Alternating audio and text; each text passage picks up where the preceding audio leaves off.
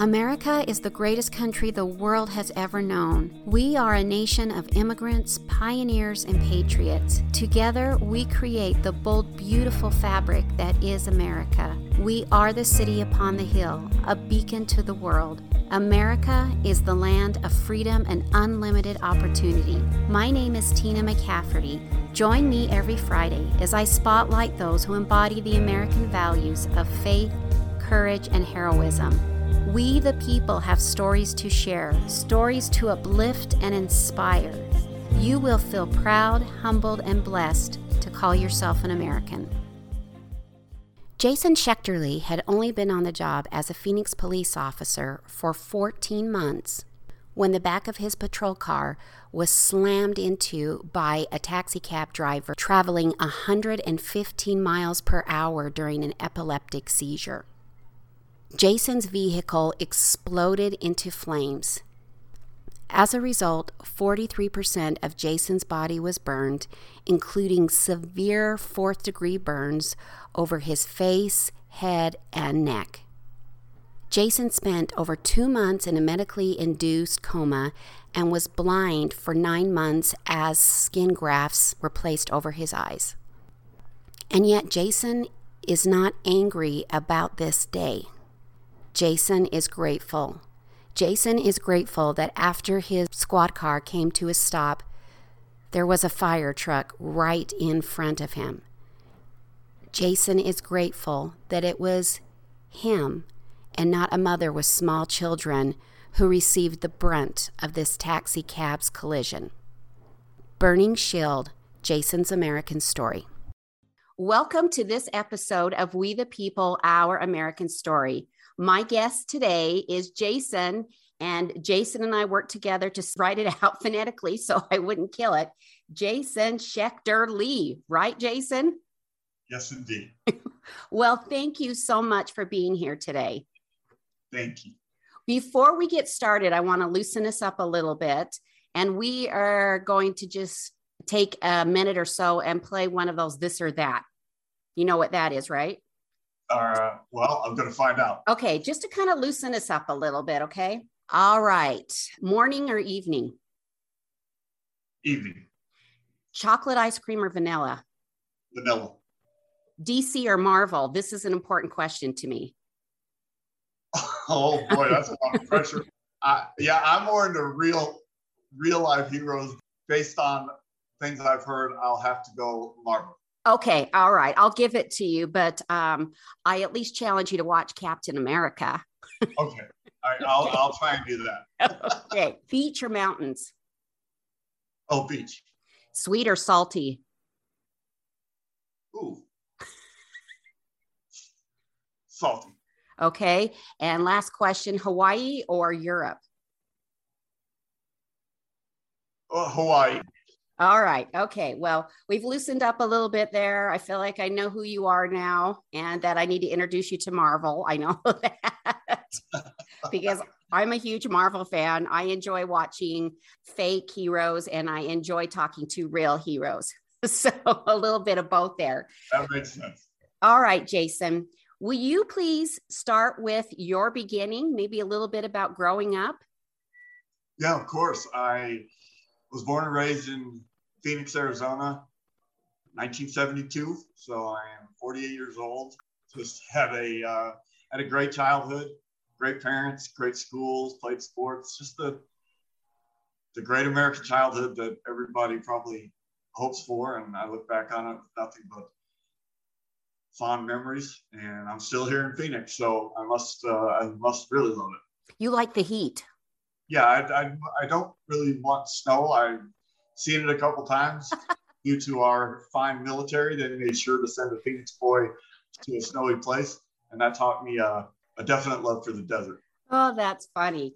Why did you join the military? Is this something that you wanted to do as a younger child, or what happened? No, I mean, as a younger child, I always, I often thought about people in uniform and being a police officer. But growing up even through high school, it never really crossed my mind to join the military. And I got a golf scholarship when I graduated high school. Oh. So I was going to pursue that. But that also coincided with the first Desert Storm, the, mm. the brief one in 1991. And all the men in my family had served in the military, including one of my biggest heroes in life, my grandfather. He served for 26 years and he was in World War II, Korea, Vietnam.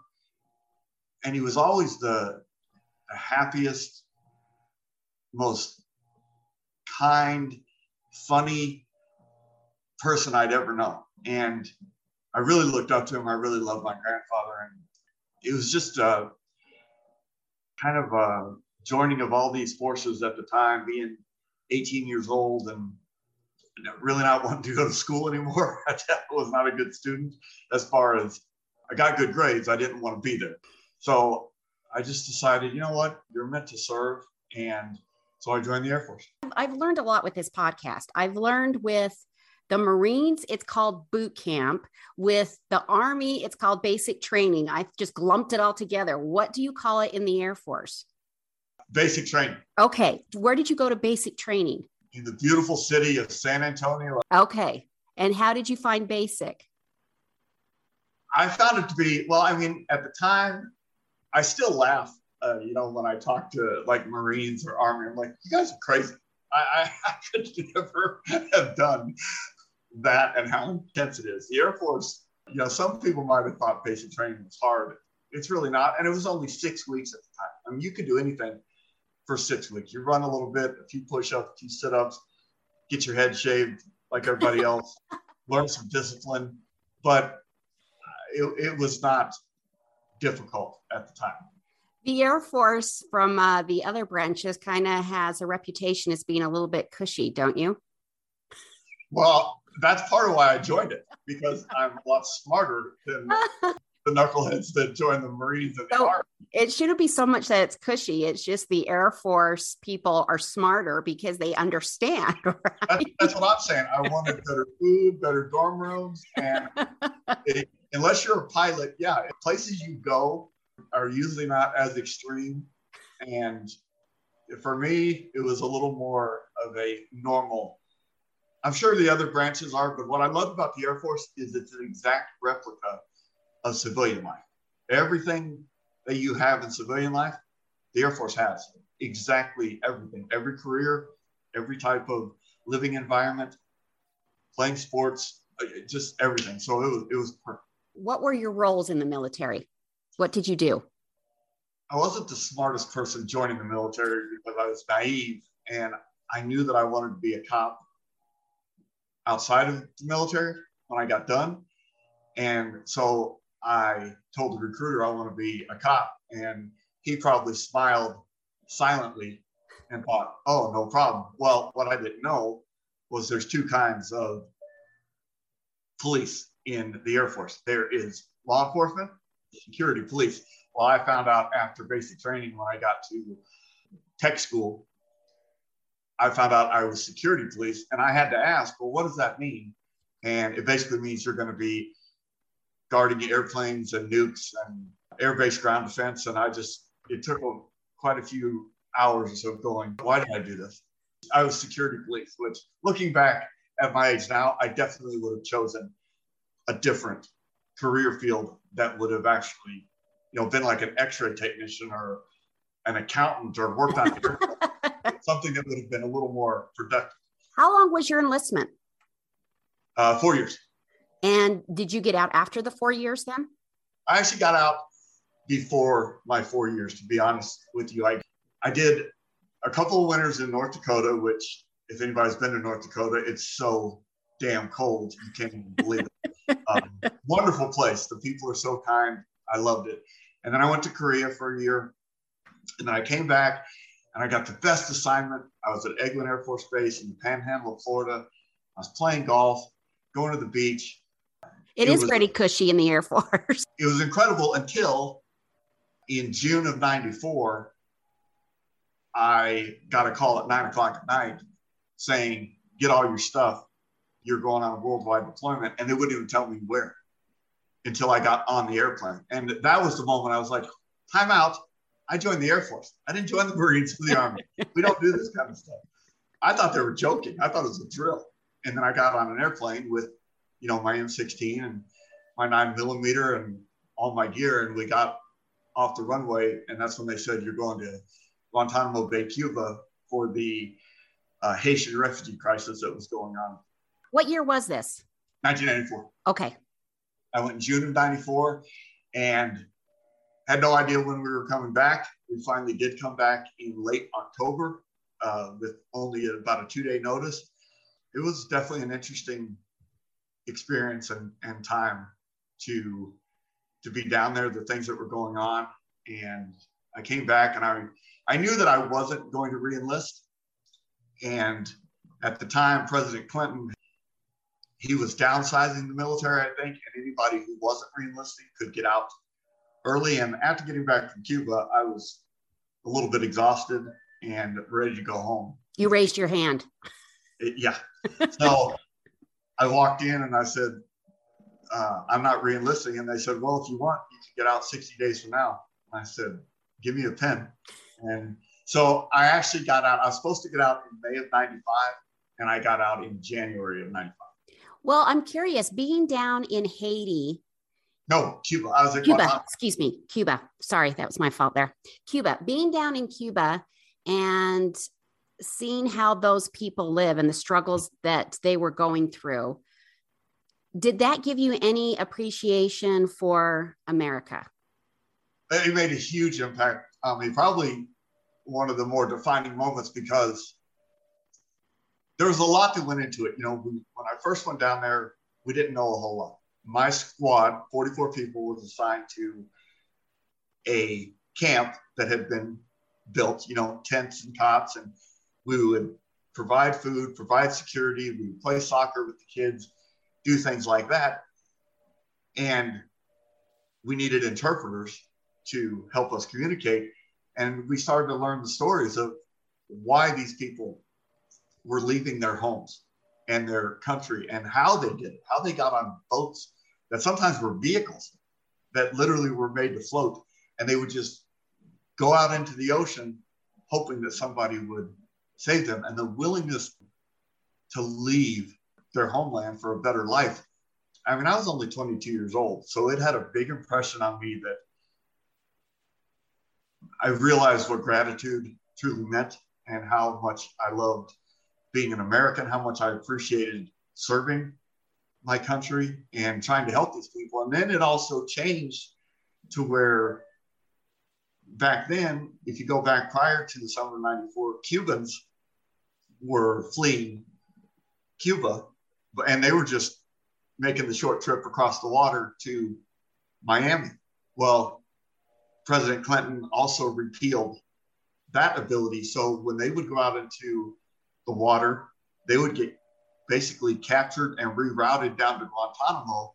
So now we had camps for the Cuban refugees and the Haitian refugees and when they found out that they were in competition with each other to get to America, they started fighting us. And people were getting hurt. It, it was pretty scary every day. And to go in there and these riots would start. And again, I, I got a, just a new appreciation for how serious it was to them and how bad they wanted to live in the country that I was fortunate enough to have been born and raised. People are not leaving the United States in vehicles and getting in the ocean and headed over to Cuba, are they? No, but there's a whole lot of them I wish that would. I agree with you there, Jason. Well, you wanted to be a cop. Why? What was that in you? I think just serving again I was never going to be a nine to five office person wearing a shirt and tie. I wasn't going to have three or four degrees. I didn't care about making a million dollars. I just wanted to serve, and especially, you know, a city like Phoenix, it's a big city. Uh, we're now the fifth largest in the country. But also all the fun and romantic things that you see on TV. I wanted to take bad guys to jail. I wanted to answer these calls. I wanted to get into these crazy situations. And that's what I mean, when I was younger, you know, I don't really want to do that now, but when I was younger, I, I did. So I, I, became a cop for a lot of reasons, but the, actually, I tried and failed several times. It's a very difficult job, as it should be, to get. I mean, you have to go through a lot of background checks and take a lot of tests. And I failed a few times. And then, you know, I met my beautiful wife, Susie, and we got married. We had a couple of kids. And I ended up with a wonderful job working for one of our power companies. I was making a lot of money. We had a great life. And now I'm 26 years old. So I had been out of the military for four years and really thought my life was set. And then on March 26th of 1999, a Phoenix police officer named Marc Atkinson was shot and killed in the line of duty. And that moment completely changed me back to instead of it's what I want to do, it's what I have to do. It's a call. That's really interesting to me that you, men and women in the military and first responders, most of us, if that kind of situation arises and a police officer is killed, or like our Marines over in Afghanistan, most of us are like, nope, mm-mm. I think it takes a different breed, which I find is so remarkable. And that those of you who do that don't understand that. Like you don't see it as something that is above and beyond what most of us would do because most of us be like, nope, that's too dangerous. I'm not going to do that. Absolutely not. And yet that propelled you forward. Well, I think that's part of what's wonderful about the people who do it is the desire to help and take care of the people who don't want to. There's not a disrespect there like, oh, you couldn't do this job. You don't want to do this job. No, that's wonderful to have a group of people who want to be the ones that will go into the fight or go into the fire and let people like you sleep in peace at night.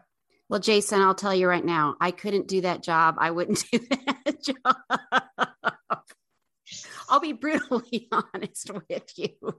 It's a wonderful job, but I could have never been a firefighter. I used to watch those guys on calls. I'm like, y'all are crazy. So much love and respect. But then all the way up through our special forces to like the Navy SEALs, for example, like we talked about off air, they are superhuman to me. Yeah. Uh, and that's probably why I don't watch the fake Hollywood stuff because I'm so enamored with the real deal. I could never have done, I couldn't have made it through the training, let alone do what they do with a heartbeat at 72 per minute. And I am just so thankful and enamored and in love with uh, all the men and women who, who can do those jobs. When you went through police academy. Is that what you call it? Yes. When you went through it this time, did you get through it? Well, it was the only time I went through. When I say I tried and failed the first few times, it was through the testing process. Oh, gotcha. Okay.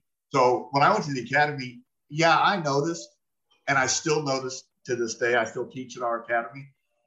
I still notice that people who were in the military have a much easier time because the structure and the discipline becomes a little more natural along with the physical requirements but also the police academy you're learning things that you are in there that you want to learn. It's not like you're taking trigonometry or chemistry class. You're learning criminal law. You're learning defensive tactics. You're learning how to do high risk vehicle stops. You're learning stuff that is fun and interesting and you know is going to save your life and other people's lives. So it's very easy to not only take it serious, but enjoy the process.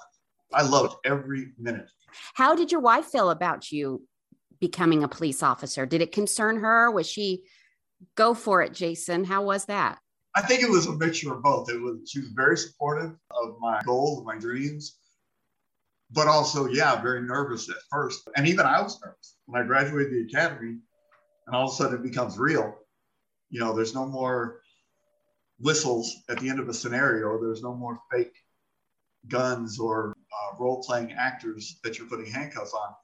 It's real and it's an immense power and responsibility that you have when you're wearing a badge and carrying a gun. I mean, taking people's freedoms away, taking children out of their homes, entering people's businesses. This is a serious thing that needs to be done with honor and integrity and humility. So I was really nervous, but yeah, I think she was pretty nervous just because she knew what could happen. Do you remember your first day? I remember my first day very, very well. Yes. How were the nerves? Extremely high, I would say, but the right kind of anxiety, the kind of anxiety that when you channel it correctly, you're very focused. And once I got in there, once I got into my first briefing, and once I met some of the other people on my squad, and also you have a field training officer, so you know they are there. That's not an easy job to get to become a field training officer. So you know that they are very good. They're going to protect you. They're going to teach you how to do things, baby steps, each and every day. Once in a while, you get diverted into something big and needs to be taken care of, and you got to kind of learn quickly. But yeah, the nerves they were high, but but they settled down, and it did not take me long to just breathe in everything, learn what the dispatchers were saying, how they would talk, uh, figuring out addresses, how to get to places quickly, and also just knowing the laws. Were you on patrol for your entire career? Were you in the car? Let me rephrase that. Until your accident, were you in the patrol car? I was on patrol. Okay. There are lots of things that you see that are horrendous. How did you? I mean, do you remember the first time that you saw something that was really disturbing and what was your reaction? I do. I remember the first time I saw violent death. Uh, I mean, I had seen people who had passed away in sleep or something like that. But the first time I saw a truly violent death, it was late at night. I was working the overnight shift and uh, it was a emergency call of a hit and run car pedestrian. And so you know right away it's not going to be good because a car hitting a human body is just, I mean, that should register with you that it's probably going to look disturbing. And I was very close to the scene uh, when the call came out. And so I got there 30 seconds and there was a man who was unrecognizable oh. because he had been run over completely and you know you have to go up and try to render aid check for a pulse. You're, you're waiting on the fire department because they're the ones who i was not a paramedic. I was not trained in that way. But I, I do remember very well the first time i saw that. And you know when you're in the moment you you have a job to do. And but it's once the fire department showed up and then we're blocking off streets and you know you're going to call out the detectives because it's a vehicular homicide basically. So detectives have to come work the scene. So you're blocking off streets and you're doing your job but there does come time very quickly within 5 10 15 minutes where you have time to think about how fragile life is how quickly it can end and how permanent that is. And then that person has a family somewhere that is going to get a knock on the door tonight. A lot of things. Uh, I was always a person that thought about the entire set of circumstances versus just, oh, what's well, what's the next call I got to go to? So it, that that was pretty tough. Did you ever have fear? You had to have fear when you on some of these calls, right? You have to. Well, I think you have to. If you don't, you're probably going to be in a lot more danger because you'll make mistakes and you'll do something stupid. I think fear uh, can be very healthy, and uh, we all have fear. You, you have to, and you can't have courage without having fear. So I think it's you know inherent in all of us. It's very natural, but I think it's healthy. It just completely confounds me how, as a police officer, that you men and women can go to these places where you don't know what to expect and not want to go into a dark corner and hide. because that's exactly what I would do. I would find it. I mean, everybody's running away. You know, it goes back to that whole thing with when everybody else is running away, you and other first responders are running towards the danger? Yeah, I think that goes back to when you're in the moment when, you know, adrenaline is without a doubt the most powerful chemical in our bodies. When you are trained to do this job and you trust that training and you have confidence in your abilities, when you're in those moments, there's no place you'd rather be. And it does go back to those old cliches of not on my watch. This is my precinct. This is my area of responsibility, and you are not going to hurt anybody while I'm on duty tonight. It's a beautiful feeling. Can you take us back then to the day of your traumatic injury? Maybe how many years you had been serving at that point and what happened, but share only what you feel comfortable with sharing. It's what I share all the time, all across the country with my full time job. I know, so, and I'm blessed to have you here. Thank you. Thank you again. I'm happy to, to share. Yeah, it was, I was only on duty for 14 months. And That's it? Ironically, it was March 26th of 2001, which was the two year anniversary of Marc Atkinson being killed. It was the same day. And uh, I was on patrol that day. It was started at three o'clock in the afternoon. I was supposed to work until one o'clock in the morning, work 10 hour shifts. And I went through a pretty boring day, uh, not, not a lot going on. And about 1130 that night, uh, so I was about an hour and a half from getting off shift and going home. 11:30, uh, emergency call came out of a found dead body in an apartment with a lot of blood, and it was, actually wasn't in my area of responsibility, but the officers in that area were busy, so the dispatcher actually had to put the call out twice, and I wasn't doing anything, so I grabbed the radio and I said I'll head that direction. On my way to that call, I was driving lights and siren, and I came to a red light at one of our freeway overpasses. And you still have to come to a complete stop when you have your lights and siren on. You can't just go through a red light. You got to make sure that people are going to yield to your vehicle. And it only takes a second and a half to clear an intersection. Just as I was going to proceed, I was hit from behind by a taxi cab. The driver was having an epileptic seizure at the time, and he was doing 115 miles an hour were you in the car by yourself? Do you go in pairs or single? I, I, I was by myself. Okay. What happened? Uh, my car burst into flames. It traveled 270 feet through the intersection. I was completely unconscious at that, you know, that violent of a collision. I was knocked out. And on the other side of the intersection, I mean, you can't even put into words how many miracles, twists of fate, timing, but I came to rest 50 feet from a fire truck. That was out? They were they were in the intersection. Wow. What is the first thing that you remember then? I woke up in the hospital two and a half months later. Two and a half months later, they put you in an induced coma. They did. And that's what I woke up to is my wife, thankfully, I was not alone. She was in the room with me. And yeah, when she told me the, the date, it, it's hard to process that it's June 12th because I did think when I woke up, you know, what's, I was thinking a lot of things. What's going on? What happened? I, like, why can't I see? Why can't I move? I knew I was in the hospital. And then when my wife told me what the day was, and just a thousand thoughts start going through your mind. I missed our wedding anniversary. I missed my son Zane's third birthday. How can two and a half months be gone? What what is going on? It's it's just it, it was an impossible thing to to comprehend. Were you entirely wrapped then from head to toe?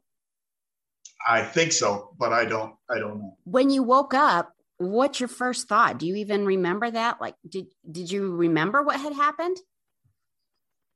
No, I remember being at work, but I did not remember anything about the accident. And so I had to slowly start piecing things together. And that was, you know, that was very difficult, uh, as you can imagine, because some things are so surreal, you don't even really believe them or understand them. I mean, I'm sitting there consciously trying to open my eyes, wondering why I can't, why I can't see, but I wasn't able to register, well, you're blind. You're blind? I was. Okay, I'm like, what? Wait a minute. no, my eyes were covered with skin grafts. Okay. Okay. I was confused there because I tried to do a little bit of research and I'm like, wait, I've been talking to you and you've been looking right at me here. wow, how scary. What were the extent of your injuries?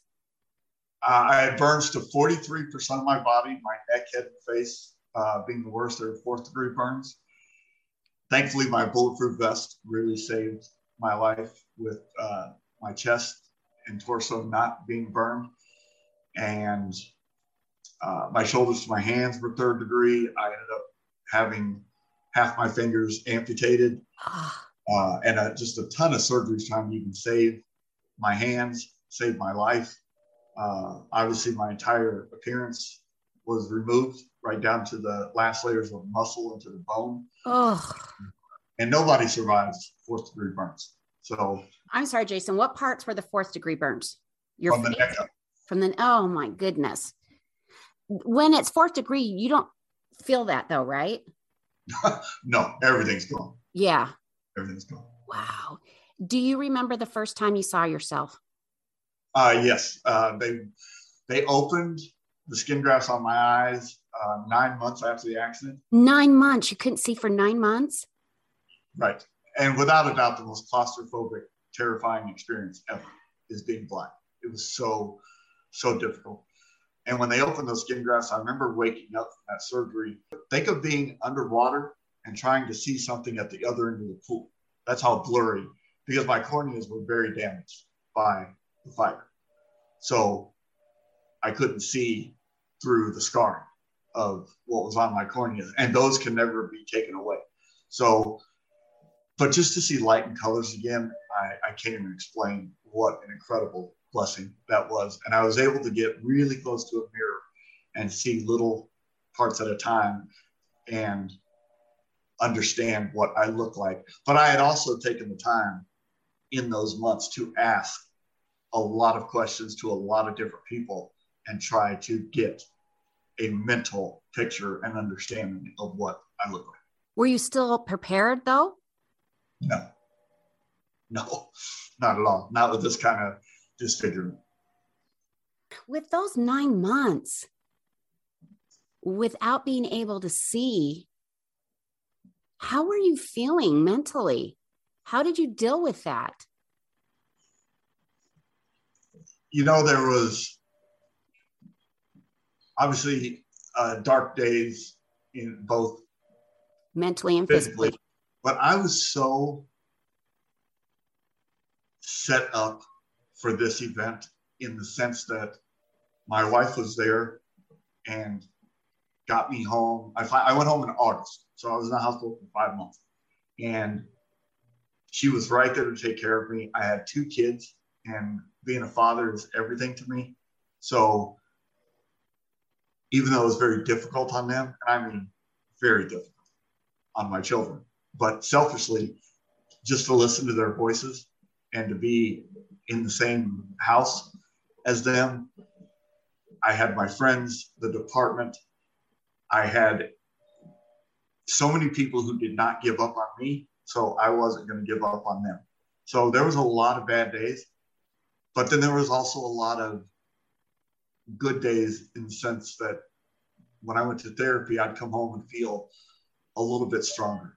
I learned how to eat real food again my wife had gone out and bought me my favorite dog that I always wanted, a golden retriever, who was born on the day of my accident. No coincidences, right? I, I guess not. So I had, you know, this golden retriever at home. And so it was, I mean, when I look back on it now, 20 years later, I don't remember the bad stuff. Like I, ha- I would have to actively think about that I only remember the good. I remember when we learned to laugh again. I remember things like my daughter, who's now a 27 year old doctor, with a child of her own. I'm a grandparent now. And I remember this little girl asking me a math question and letting me try to help her with her homework. I remember people coming to visit. I remember having a surgery done and how the doctors were not only happy with what they had accomplished, but still fighting for me. I, I just remember all the good stuff. It's, it, it's the bad fades away. Did you keep your ears? Nope. Okay.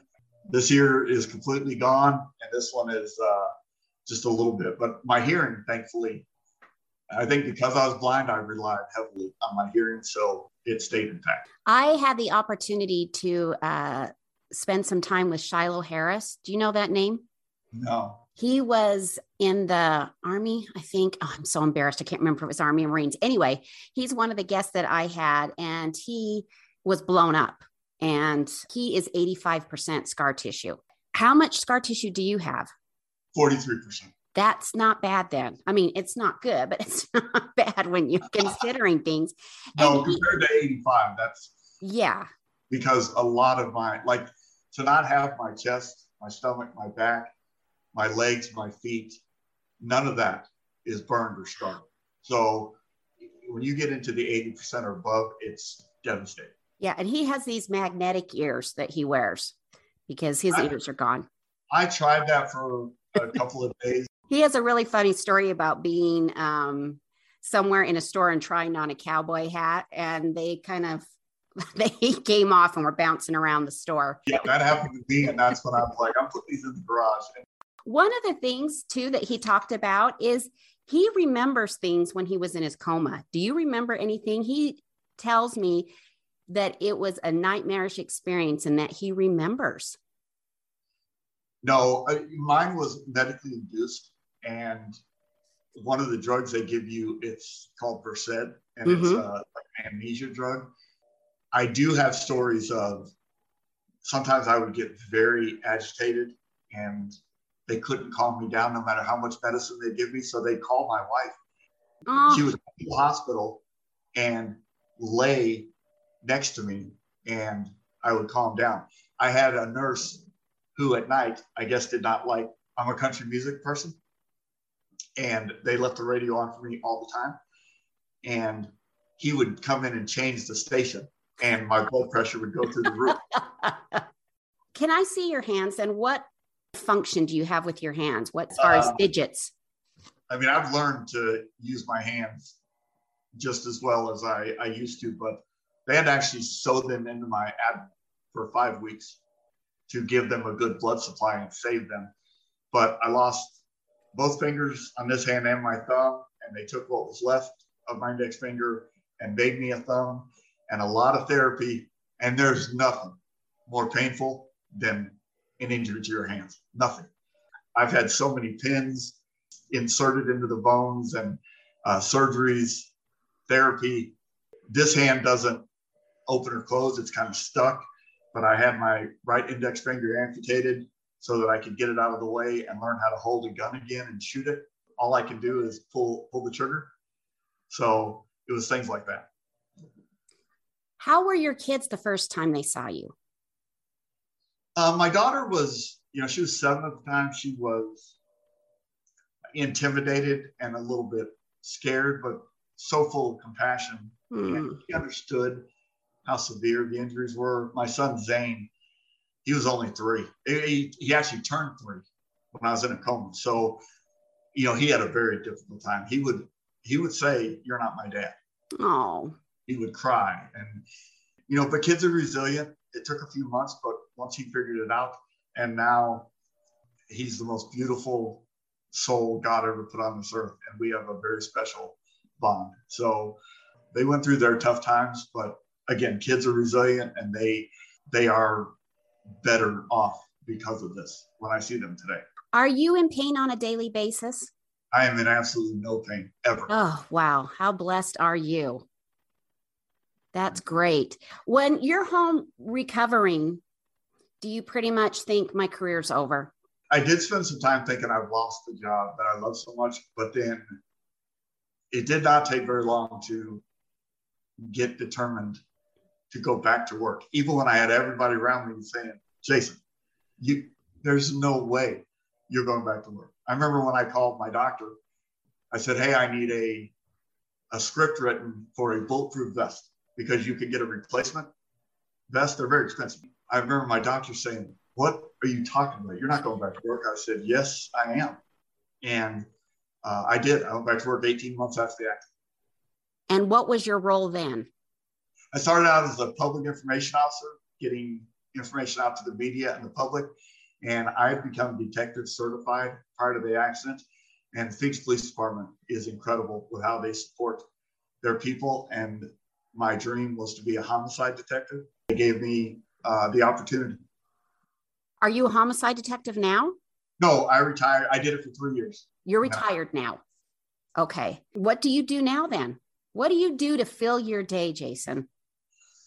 Well, up until last week, I spent most of my time being a dad, but uh, just got our youngest off to college. So uh, now we are empty nesters. Oh, I dread that day. Uh, yeah, you should, because I had no idea how truly difficult it, it is. My um, youngest is 13. We still have a few years, but. Yeah, it, we don't, don't blink. I know. but, but I, I, I travel. Uh, I mean, obviously, life has changed a lot because of COVID. But uh, before COVID in 2019, as an example, I did 75 speeches across the country. So I travel a lot and I do public speaking and I love it. PTSD isn't talked about a lot. Do you suffer from any of that? No. And, you know, I don't even like when people use the, the D on the end because I don't think it's a disorder. I think PTS. It's, it's either PTS or PTSI. It's a true injury, and anybody can get it because of anything. I think for me, another one of my blessings, there are a lot of police officers in this world who are injured in the line of duty because somebody targeted them. Somebody pointed a gun at them and said, you're not going home tonight. The guy who hit me was not after me. He was not targeting me. He was having an epileptic seizure, and he paid a heavy price. I mean, he went to jail, he went to prison for ten years for what he did. Really? Yes, because there was so much. He had caused a lot of other accidents. wasn't taking his medication. He did break the law, but I never had to deal with the anger of somebody intentionally hurting me. I chose to look at it as if it wasn't me, he would have made it to the next intersection and he could have hit a woman with her kids or somebody's grandparents. They would have killed. So I was in the right place at the right time. And that's just how I chose to look at it. And then also, what really helped me and why I don't have PTS is because I think that we should be accountable for everything that happens in our life, good and bad. And I'm the one who chose to be a police officer. I chose to answer up for that call, but I had no reason to answer. I chose the direction that I traveled. I chose to get out of the military after only four years. It was because of me that I didn't become a cop until I did. So I made choices over a 10 year period that put me at that intersection. It was not some random, tragic, oh, poor me moment in time. I am accountable for everything that has happened in my life and where I'm at today. And having that accountability lays a pretty strong foundation to not question God or be angry or to wonder why me or anything like that. So I've been able to not have that, along with the continued every thing since the accident has just gotten better. We had a third child 18 months after the accident. That child would not even exist. He's the one that just went to college and he's playing college baseball. His life shouldn't even exist. So when I look at him, I'm just filled with gratitude because I wouldn't change anything. Wow police are getting a bad rap right now. What do you want people to know about our police force? Obviously, as a former police officer, I have a multi-layered view of it. I mean, I, I definitely think that unfortunately a lot of police officers do do things that, you know, in the world we live in now with everybody being able to videotape with their cell phones and and things like that. And you know, I'll be the first person to say that video of Derek Chauvin murdering George Floyd was probably the worst thing I've ever seen. And it's nine minutes long and it just doesn't stop. I've said on my podcast plenty of times, I would have been judge, jury, and executioner for Derek Chauvin if you give me the chance. Nobody hates a bad cop more than a cop who takes it serious and does it with honor and integrity. With that being said, when you think about how many calls for service police go on, the traffic stops, millions across the country every year, you can't possibly take away from all the good that is being done, all the lives that are being saved and made better. And in our world right now, the media doesn't show the countless interactions that are positive, where officers are taking care of children in their moment of need, where officers are helping somebody in the midst of a life changing event. And regardless of what you hear on TV, when you call 911, nobody cares about your age, your race, your gender, or how much money you have in the bank. They are going to come and they are going to help you. Sometimes things escalate, sometimes things get violent, but 99.9% of the time, that's by the choices made by the criminal. Cops do not show up on scene wanting to hurt and kill somebody. And the statistics prove that. So I could really care less anymore about what the media is saying and how they pick and choose one bad incident and ignore a hundred thousand good ones. And we talked earlier, I if we could go back to 1994 and what the Haitians did to leave their country, every single politician in our country, and I mean every single one, needs to get on a boat and get the hell out of America. I agree with that, Jason. I wouldn't keep one. I agree. Yeah. Where can we find your book, Burning Shield? It's on Amazon, uh, Barnes and Noble, and then my website is burningshield.com. Pretty easy to find. Yeah, it's been out since 2014. I'm very proud of it. And you said you have a podcast? I do. I do a podcast every Wednesday called Badge Boys, and I do it with another retired police officer. He 30 years with Phoenix Police Department, and just an incredible, incredible individual. He's gone through a lot in his career and life, and he's a beautiful soul. So we have a lot of fun, talk about a lot of things that I can't talk about in everyday life. That's my that's my hour every week to vent and and say what I think needs to be said. But it airs on uh, most of the you know Spotify, Apple.